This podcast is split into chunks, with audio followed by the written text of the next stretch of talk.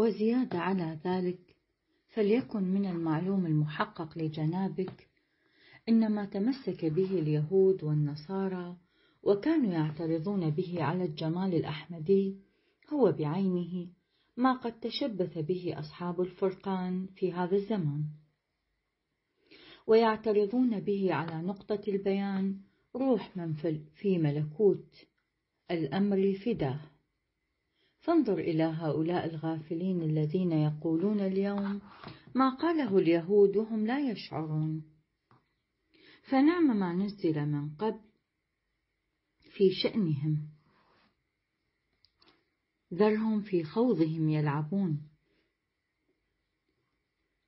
سورة الأنعام. وأيضا لعمرك إنهم لفي سكرتهم يعمهون. سورة الحجر.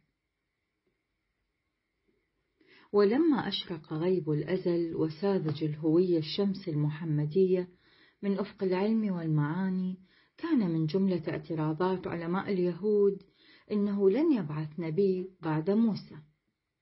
نعم إنه مذكور في الكتاب بأنه لا بد أن تظهر طلعة لتروج ملته ومذهبه حتى يحيط بكل الأرض شرعت شريعته المذكورة في التوراة.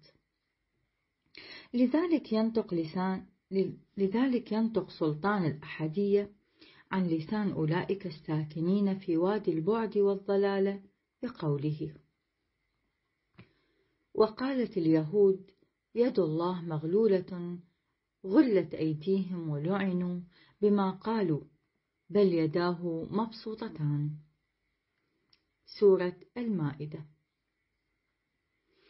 أي أن اليهود قالت إن يد الله مغلولة غلت أيديهم ولعنوا بما افتروا بل إن أيادي قدرته مبسوطتان ومهيمنتان دائما أبدا. يد الله فوق أيديهم. سورة الفتح. ولو أن علماء التفسير قد اختلفوا في شرح أسباب نزول هذه الآية إلا أنه يجب أن تنظر إلى المقصود الذي تنص عليه الآية لا إلى ما تخيله اليهود من أن السلطان الحقيقي قد خلق الطلعة الموسوية وخلع عليه ثوب الرسالة. وبعدها أصبحت يداه مغلولتين وغير قادر على إرسال رسول بعد موسى. والتفت إلى هذا القول الذي لا معنى له. وكم هو بعيد عن شريعة العلم والمعرفة. وانظر اليوم كيف أن جميع هؤلاء الناس يشتغلون بأمثال هذه الأقوال المزخرفة. وقد مضى عليهم أكثر من ألف سنة وهم يرددون تلاوتها ويعترضون على اليهود من حيث لا يشعرون. وما التفتوا وما أدركوا بأن ما يقولونه سرا وجهرا هو عين ما يعتقد به اليهود. كما سمعت كيف أنهم يقولون إن جميع الظهورات قد انتهت وأبواب الرحمة الإلهية قد انسدت. فلا تطلع بعد ذلك شمس من مشارق القدس المعنوية ولا تظهر أمواج من بحر القدم القدم الصمداني. ولا يأتي هيكل مشهود من خيام الغيب الرباني. هذا هو مبلغ إدراك هؤلاء الهمج الرعاع الذين اعتقدوا بجواز انقطاع الفيض الكلي والرحمة المنبسطة. الأمر الذي لا يجوز لأي عقل أو إدراك أن يسلم بانقطاعه. وقد قاموا على الظلم من كل النواحي. والأطراف. وبذلوا الهمة لإخماد نار السدرة بأجاج ماء الظنون وغفلوا عن أن زجاج القدرة يحفظ سراج الأحدية في حصن حفظه. فيكفي هؤلاء القوم ذلة أن بقوا محرومين عن أصل المقصود محجوبين عن لطيفة الأمر وجوهره لأن منتهى الفيض الإلهي الذي قدر للعباد هو لقاء الله وعرفانه الذي به وعد الكل. وهذا هو نهاية فيض فياض القدم على عباده. وكمال الفضل المطلق على خلقه. مما لم يرزق به أحد من هؤلاء العباد. ولا تشرف بهذه الشرافة الكبرى. ومع ذلك أنكروها وفسروها حسب أهوائهم. كما يقول والذين كفروا بآيات الله ولقائه أولئك يئسوا من رحمتي وأولئك لهم عذاب أليم. سورة العنكبوت. وكذلك يقول الذين يظنون إنهم ملاقو ربهم وإنهم إليه راجعون. سورة البقرة. وكذلك يقول في موضع آخر. قال الذين يظنون إنهم ملاقو الله كم من فئة قليلة غلبت فئة كثيرة. سورة البقرة. وفي موضع آخر فمن كان يرجو لقاء ربه فليعمل صالح عملا صالحا. سورة الكهف وفي موضع آخر يدبر الأمر يفصل الآيات لعلكم بلقاء ربكم توقنون. آخر سورة الرعد. فجميع هذه الآيات دالة على اللقاء بحيث ما لوحظ في الكتب السماوية حكم أحكم منها. مع ذلك أنكروها وجعلوا أنفسهم محرومين من هذه الرتبة السامية العليا والمقام الأعز الأبهى. وقد ذكر بعضهم إن المقصود من اللقاء هو تجلي الله في يوم القيامة والحال إنهم لو يقولون إن المقصود هو التجلي العام فإن هذا التجلي موجود في كل الأشياء. كما قد ثبت من قبل أن كل الأشياء هي محل ومظهر لتجلي ذلك السلطان الحقيقي. وإن آثار إشراق شمس المتجلي موجودة ولائحة في مرايا الموجودات. بل لو ينظر الإنسان بالبصر المعنوي الإلهي ليشاهد بأنه لا يمكن أن يوجد شيء في الوجود بغير ظهور تجلي السلطان الحقيقي. حيث تلاحظون أن كل الممكنات والمخلوقات حاكية عن ظهور ذاك النور المعنوي وبروزه. وتشاهدون أن أبواب الرضوان الإلهي مفتوحة في كل الأشياء لورود الطالبين في مدائن المعرفة والحكمة. ودخول الواصلين في حدائق العلم والقدرة. كي يشاهدوا في كل حديقة عرائس المعاني جالسة في غرفات الكلمات بنهاية الزينة واللطافة. إذ إن أكثر آيات الفرقان دال على هذا المطلب الروحاني ومشعر به. فقوله وإن من شيء إلا يسبح بحمده. سورة الإسراء. شاهد ناطق بذلك وقوله وكل شيء أحصيناه كتابا. سورة النبأ. هو برهان صادق عليه. فالآن لو يكون المقصود من لقاء الله هذه التجليات لكان جميع الناس إذا مشرفين بلقاء طلعة من لا يزال ذاك السلطان عديم المثال ولا يكون هناك داع إذن للتخصيص بالقيامة. ولو يقولون أن المقصود هو التجلي الخاص كما عبر جمع من الصوفية عن هذا المقام بالفيض الأقدس فإن هذا التجلي أيضا أن يكن في نفس الذات فإنه في حضرة العلم من الأزل. وعلى فرض التصديق بهذه الرتبة فإن صدق اللقاء في هذا المقام لا يصدق على أحد لأن هذه الرتبة محققة في غيب الذات ولم يفز بها أحد. السبيل مسدود والطلب مردود لأن هذا المقام لا تطير إليه أفئدة المقربين. فكيف تصل إليه عقول ذي الحدود والحجبات؟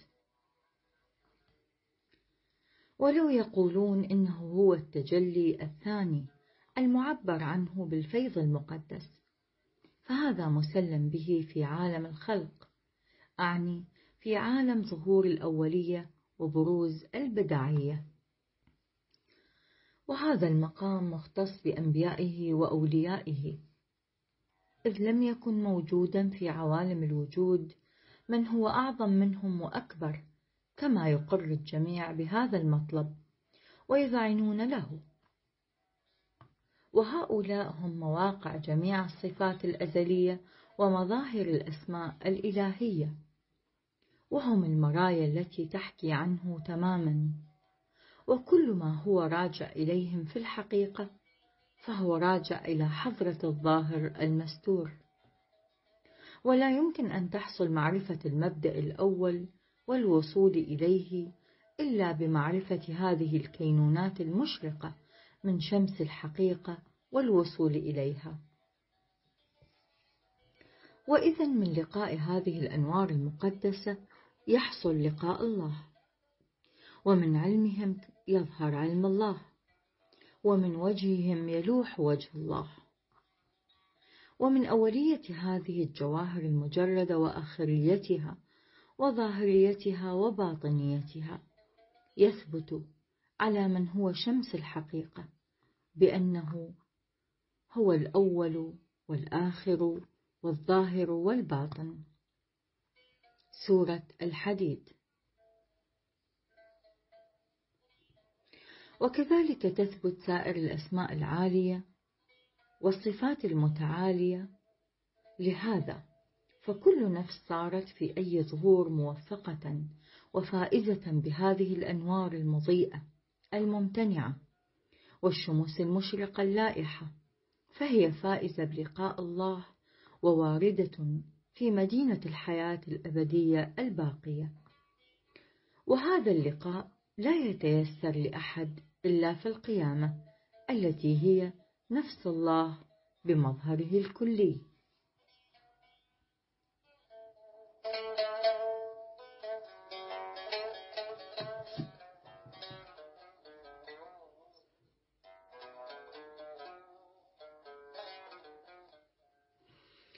وهذا هو معنى القيامة المذكورة والمسطورة في كل الكتب والتي بها وعد جميع الناس وبشروا بذلك اليوم. فانظر الآن. هل يتصور يوم أعز من هذا اليوم وأكبر منه وأعظم؟ حتى يسمح الإنسان لنفسه بأن يفلت من يده مثل هذا اليوم ويحرم نفسه من فيوضات هذا اليوم الجارية من قبل الرحمن كأمطار الربيع. وبعد أن قام الدليل بتمامه على أنه لا يوجد يوم أعظم من هذا اليوم ولا أعز من هذا الأمر. كيف يجوز لإنسان أن يحرم نفسه من فضل كهذا الفضل الأكبر؟ بكلمات المتوهمين والظانين. وفضلا عن كل هذه الدلائل المحكمة المتقنة التي لا مفر لأي عاقل منها ولا مهرب لأي عارف عنها. أما سمعوا الرواية المشهورة التي تقول إذا قام القائم قامت القيامة. وكذلك فسر أئمة الهدى والأنوار التي لا تطفى الآية الكريمة هل ينظرون إلا أن يأتيهم الله في ظلل من الغمام؟ سورة البقرة.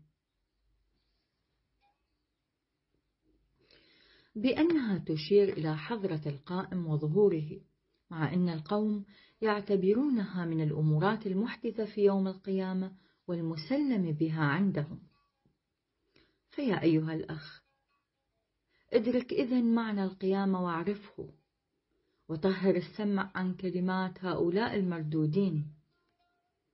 فإنك لو تسير قليلا في عوالم الانقطاع لتشهد بأنه لا يتصور يوم أعظم من هذا اليوم ولا قيامة أكبر من هذه القيامة. وأن عملا واحدا في هذا اليوم يعادل بأعمال مئة ألف سنة. بل أستغفر الله عن هذا التحديد لأن عمل هذا اليوم مقدس عن الجزاء المحدود حيث إن هؤلاء الهمج الرعاع ما أدركوا وما عرفوا معنى القيامة ولا لقاء الله. لهذا غدوا محجوبين عن فيضه بالمرة مع أن المقصود من العلم وتحمل مشقاته هو الوصول إلى هذا المقام ومعرفته. ومع ذلك فجميعهم مشغولون بالعلوم الظاهرة بحيث لا ينفكون عنها لحظة. وغض الطرف عن جوهر العلم والمعلوم كأنهم ما تجرعوا رشحا من يم العلم الإلهي وما فازوا بقطرة من سحاب الفيض الرحماني فانظر الآن. هل إذا لم يدرك أحد فيض اللقاء في يوم ظهور الحق ولا يعرف مظاهر الحق هل يصدق عليه صفة العالم حتى ولو كان له ألف سنة في التحصيل. وأحاط بجميع العلوم المحدودة الظاهرة. كلا لأنه معلوم بالبداهة أنه لا يصدق في حقه صفة العلم. ولكن إذا لم تطلع نفس على حرف واحد من العلم وفازت بهذه الشرافة الكبرى فلا بد أنها محسوبة من العلماء الربانيين. لأنها قد فازت بالغاية القصوى من العلم وبلغت نهاية منتهاه.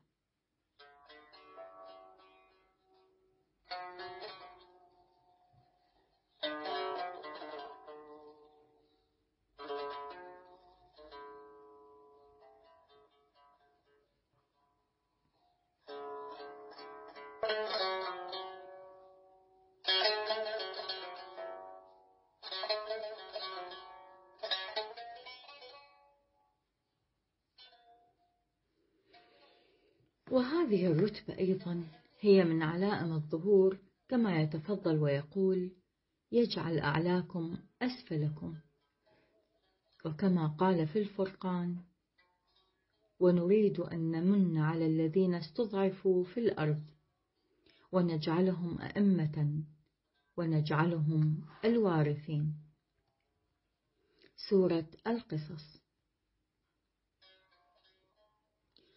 وقد شوهد اليوم كم من العلماء نظرا لإعراضهم قد استقروا في أسفل أراضي الجهل وانمحت أسماؤهم من دفتر العالين والعلماء.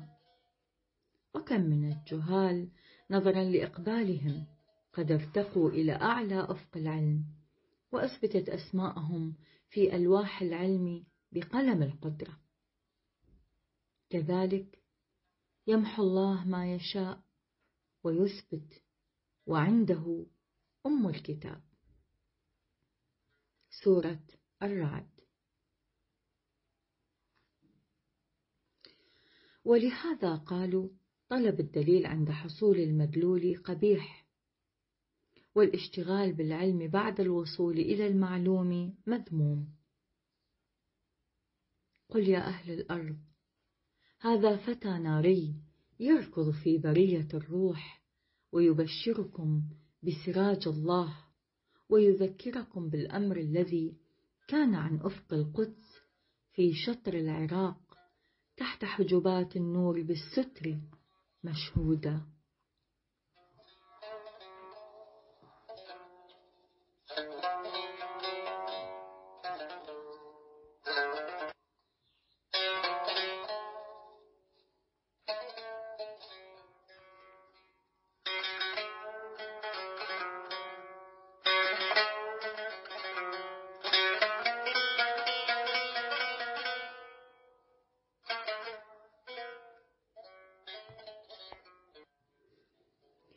فيا حبيبي إنك لو تطير قليلا في سماوات المعاني معاني الفرقان وتتفرج على أرض المعرفة المبسوطة فيه لينفتح على وجهك كثير من أبواب العلوم وتوقن بأن جميع هذه الأمور التي تمنع العباد في هذا اليوم عن الورود إلى شاطئ البحر الأزلي هي التي بعينها في ظهور نقطة الفرقان. قد منعت أيضا أهل ذلك العصر عن الإقرار بتلك الشمس والإذعان لها. وكذلك تطلع على أسرار الرجعة والبعث وتستقر في أعلى غرف اليقين والإطمئنان. فانظر من جملة ذلك إن جمعا من الجاحدين لذلك الجمال عديم المثال. والمحرومين من الكعبة الباقية قد عرضوا على محمد ذات يوم على سبيل الاستهزاء قائلين إن الله عهد إلينا أن لا نؤمن لرسول حتى يأتينا بقربان تأكله النار. سورة آل عمران. يعني أن الله عهد إلينا أن لا نؤمن لرسول ما لم يظهر معجزة هابيل وقابيل أي يقدم قربانا تنزل عليه النار من السماء فتحرقه. كما سمعتم عن حكاية هابيل ومما هو مذكور في الكتب. فأجابهم حضرته قد جاءكم رسل من قبلي بالبينات وبالذي قلتم فلم قتلتوهم إن كنتم صادقين. سورة آل عمران. ومضمونها أن حضرته قال لهم لقد جاءكم من قبل رسل من عند الله بالبينات الظاهرات وبالذي تطلبونه. فلم قتلتم رسل الله هؤلاء إن كنتم صادقين؟ فانصفوا الآن. متى كان هؤلاء العباد الذين كانوا في عصر محمد وعهده بحسب الظاهر موجودين في عهد آدم أو الأنبياء الآخرين مع أنه كان هناك فاصلة آلاف السنين بين عهد, آدم وذاك الزمان؟ فمع ذلك لما نسب جوهر الصدق محمد إلى أهل زمانه قتل هابيل أو الأنبياء الآخرين. إنه لا مفر من أن تنسب إلى حضرته والعياذ بالله الكذب أو الكلام اللغو أو تقول بأن هؤلاء الأشقياء كانوا هم أنفسهم أولئك الأشقياء الذين كانوا يعارضون الأنبياء والمرسلين في كل عصر إلى أن قتلوهم أخيرا واستشهدوا جميعا. تفكر وتمعن في هذا البيان. كي يمر عليك طيب نسيم العرفان الهاب من مصر الرحمن وتبلغ الروح بمليح بيان المحبوب إلى حديقة العرفان. إذ إن الغافلين من الناس لما لم يدركوا معاني هذه البيانات البالغة الكاملة ولم يجدوا الجواب مطابقا للسؤال حسب زعمهم كانوا ينسبون إلى تلك الجواهر جواهر العلم والعقل الجهل والجنون.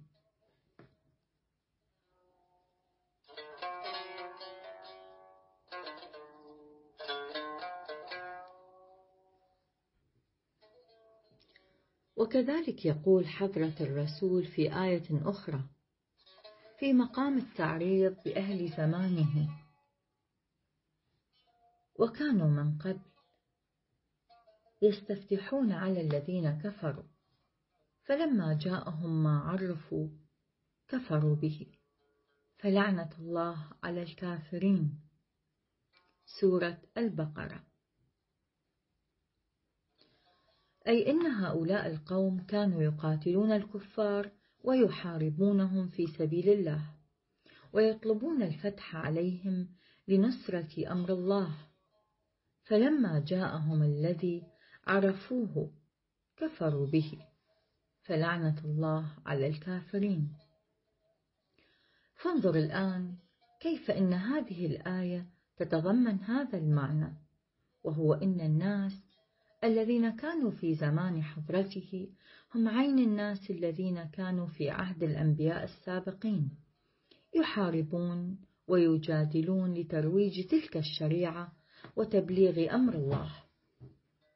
والحال إن الناس الذين كانوا في عهد عيسى وموسى هم غير الذين كانوا في عهد محمد.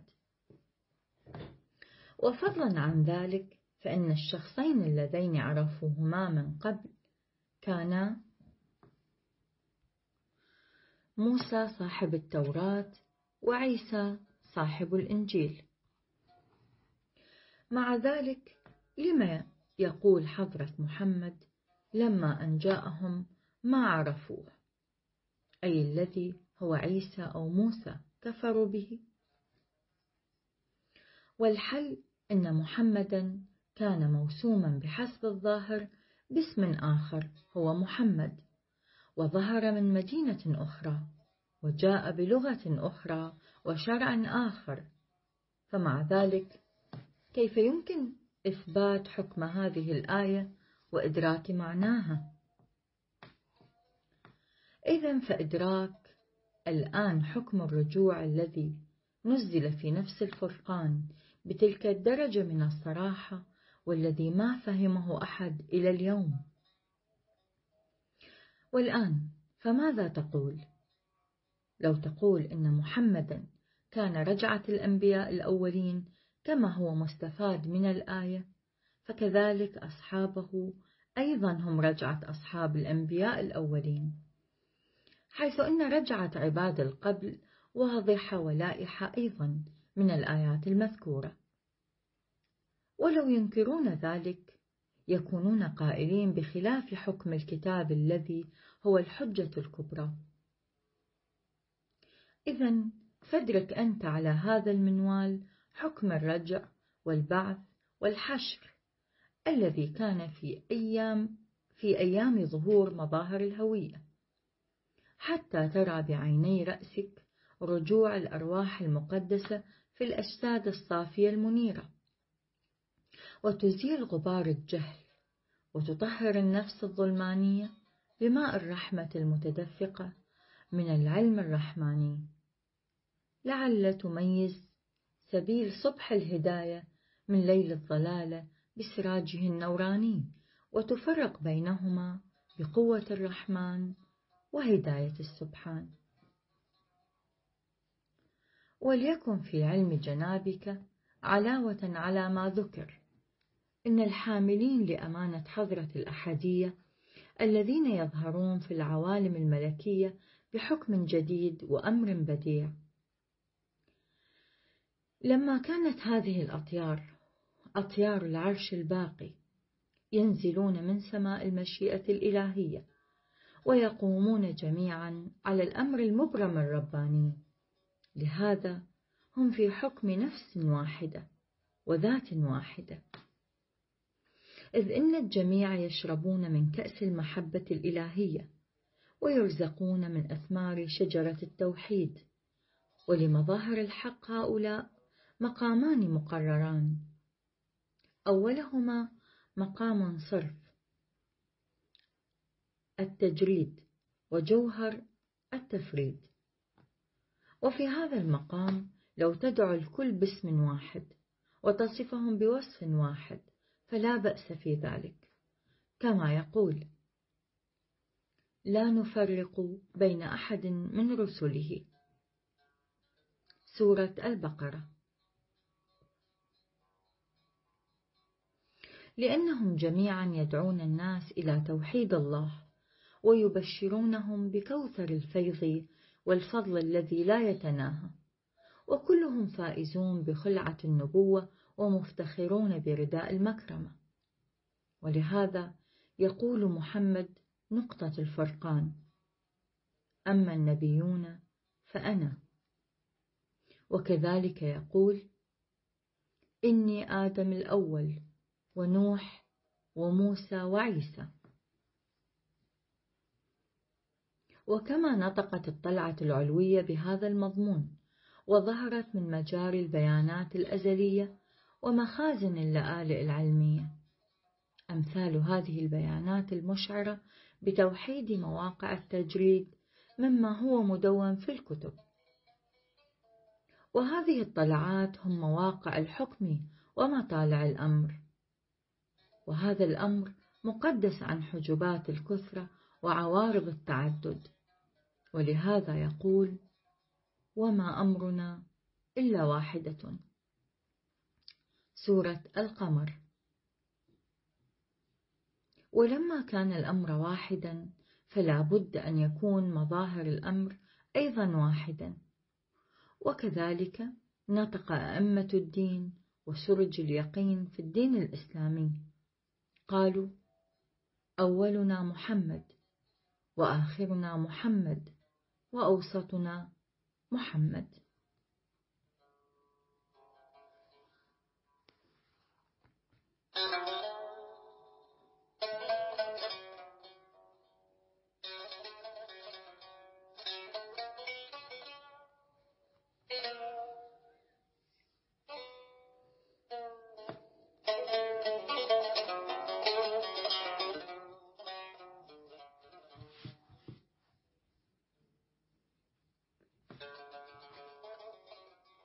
وخلاصة القول إن من المعلوم والمحقق لجنابك أن جميع الأنبياء هم هياكل أمر الله الذين ظهروا في أقمصة مختلفة.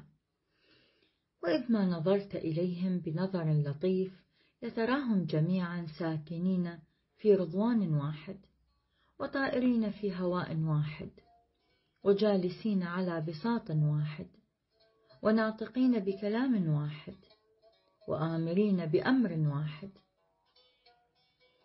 وهذا هو اتحاد جواهر الوجود والشموس غير المحدودة والمعدودة.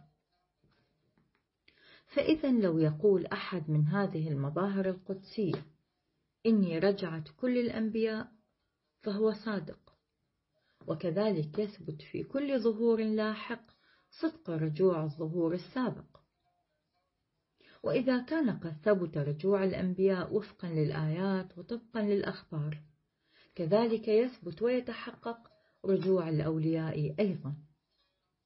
وهذا الرجوع أظهر من أن يحتاج إلى أي دليل أو برهان. فانظروا مثلا إن من جملة الأنبياء نوحا عليه السلام. وإنه لما أن بعث بالنبوة وقام على الأمر بقيام إلهي أصبح كل من آمن به وأذعن لأمره في الحقيقة مشرفا بحياة جديدة. ويصدق في حقه إنه قد منح حياة جديدة وروحا جديدة. إذ إنه قبل الإيمان بالله والإذعان لمظهر نفسه كان عنده كمال التعلق بالأموال والأسباب المتعلقة بالدنيا من قبيل الأزواج والأولاد والطعام والشراب وأمثالها. بدرجة إنه كان يقضي الليل والنهار في الحصول على الزخارف الدنيوية واستجماع اللهو والترف ويبذل الهمة في اقتناء الأشياء الفانية. وعلاوة على ما ذكر فإنه قبل الورود على لجة الإيمان كان راسخا في حدود الآباء والأجداد وثابتا في اتباع آدابهم وشرائعهم. على شأن لو كان يحكم عليه بالقتل ربما كان يرضى به. ولا يقبل تغيير حرف من الأمور التقليدية التي كانت موجودة بين قومه. وذلك كما صاح القوم كلهم بنداء إنا وجدنا آباءنا على أمة وإنا على آثارهم مقتدون. سورة الزخرف. على أن هؤلاء القوم مع تقيدهم بهذه الحجبات المحدودة والحدودات المذكورة فإنهم بمجرد ما كانوا يتجرعون صهباء الإيمان من كأس الإيقان من أيادي مظاهر السبحان كانوا ينقلبون بالمرة بحيث إنهم كانوا ينقطعون عن الأزواج والأولاد والأموال والمتاع والأرواح والإيمان بل عن كل ما سوى الله وتأخذهم غلبات الشوق الإلهي وجذبات الذوق الصمداني على شأن ما كانوا يقيمون للدنيا وما فيها وزنا. فهل لا ينطبق على هؤلاء حكم خلق جديد ورجوع جديد؟ ألم يشاهد أن هذه النفوس قبل الفوز بالعناية البديعة الجديدة الإلهية. كانت تحافظ على روحها ونفسها من موارد الهلاك بمئة ألف حيلة وتدبير بحيث إنهم كانوا يحترزون من الإصابة بشوكة ويفرون في المثل خوفا من ثعلب. ولكن بعد أن نالوا شرف الفوز الأكبر والعناية العظمى كانوا ينفقون في سبيل المحبوب أرواحهم بكل ارتياح.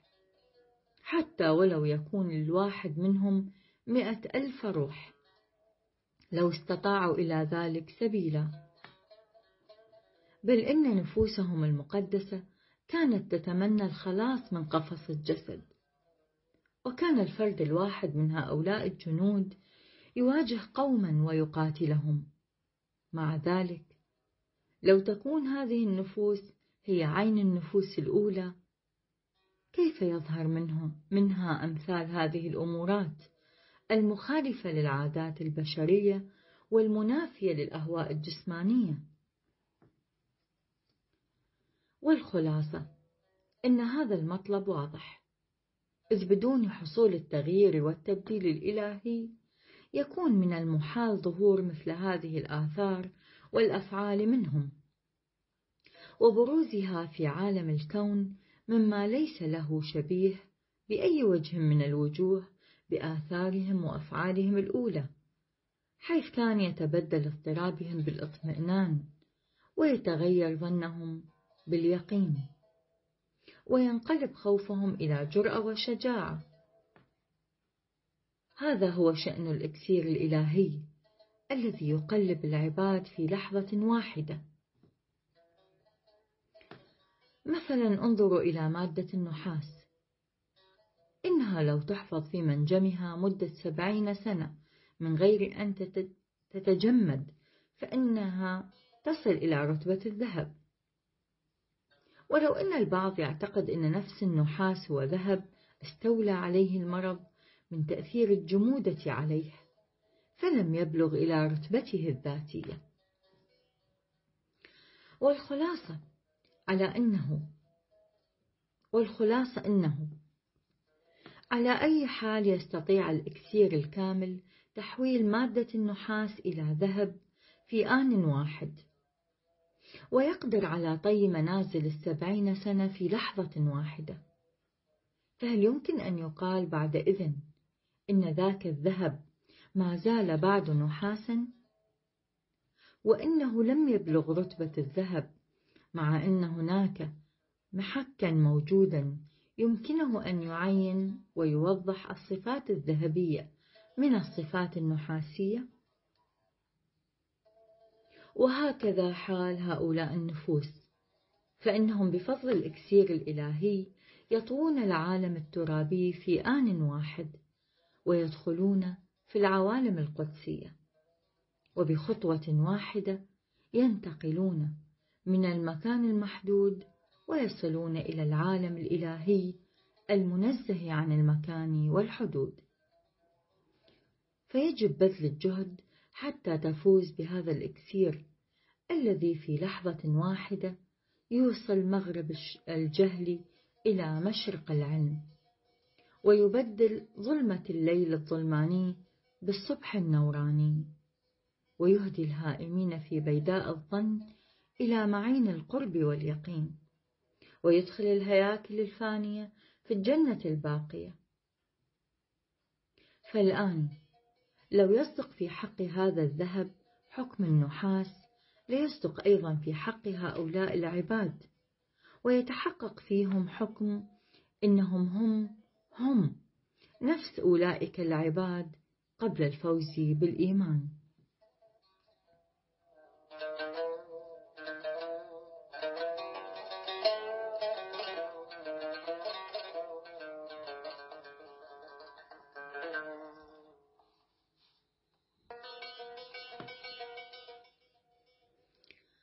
فانظر يا أخي كيف إن أسرار الخلق الجديد والرجوع والبعث هي ظاهرة بغير حجاب ولائحة بلا نقاب من هذه البيانات الشافية الكافية الوافية. وإن شاء الله بفضل التأييدات الغيبية تخلع عن جسمك ونفسك الثياب الرثيثة وتفتخر بارتدائك الخلع الجديدة الباقية. لهذا فكل الذين سبقوا بالإيمان كل من على الأرض في أي ظهور لاحق وشربوا زلال المعرفة من جمال الأحدية وارتقوا إلى أعلى معارج الإيمان والإيقان والانقطاع. فهؤلاء يكون لهم حكم رجوع الأنفس الذين فازوا بهذه المراتب في الظهور السابق وينطبق على هؤلاء الأصحاب في الظهور اللاحق حكم رجعة أصحاب الظهور السابق اسما ورسما وفعلا وقولا وأمرا. لأن ما ظهر من أولئك العباد في العهد السابق هو بعينه قد ظهر ولاح من هؤلاء العباد في العهد اللاحق. خذوا مثلا الورد. لو إنه يطلع من شجرة في شرق الأرض ويطلع أيضا من شجرة أخرى في مغربها فإنه يكون وردا في الحالين. لأن الاعتبار في هذه الحالة لا يكون موجها إلى حدودات غصن الشجرة وهيئته بل يكون موجها إلى الرائحة والعطر الظاهرين من كليهما. إذا طهر النظر ونزهه عن الحدودات الظاهرة حتى ترى الجميع باسم واحد ورسم واحد وذات واحدة وحقيقة واحدة. وتدرك أيضا أسرار رجوع الكلمات في الحروفات النازلة. تأمل قليلا في الأصحاب الذين كانوا في عهد نقطة الفرقان. وكيف أنهم بالنفحات القدسية من الحضرة المحمدية صاروا منزهين ومقدسين ومنقطعين عن جميع الشؤونات البشرية والمشتهيات النفسية. وفائزين قبل كل أهل الأرض جميعا بشرف اللقاء الذي هو عين لقاء الله ومنقطعين عن كل ما سواه. وكيف إنهم كانوا ينفقون أرواحهم بين يدي ذلك المظهر؟ مظهر ذي الجلال كما عرفت وسمعت. والآن فاشهد نفس ذاك الثبوت والرسوخ والانقطاع فإنه بعينه قد رجع في أصحاب نقطة البيان. كما شاهدت كيف إن هؤلاء الأصحاب قد رفعوا علم الانقطاع على رفرف الامتناع ببدائع وجود رب الأرباب.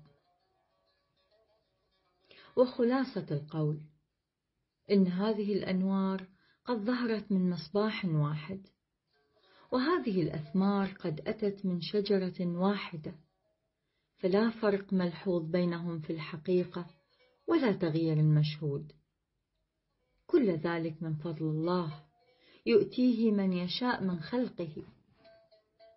ولنحترز إن شاء الله عن أرض النفي ونتقدم إلى بحر الإثبات حتى نشاهد ببصر مقدس عن العناصر والأضداد العوالم الإلهية من عوالم الجمع والفرق والتوحيد والتفريق والتحديد والتجريد ونطير إلى أعلى أفق القرب والقدس لمعاني كلمات الحضرة الإلهية.